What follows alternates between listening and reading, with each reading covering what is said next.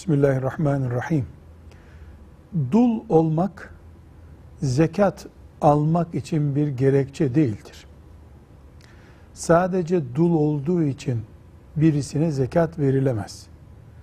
Fakirse yani zekat alabilecek durumda ise bir Müslüman dul olsa da olmasa da zekat alabilir. Dolayısıyla dul kız kardeşe fakirse, zekat alacak durumda bir fakirse zekat da verilebilir, fitre de verilebilir. Velhamdülillahi Rabbil Alemin.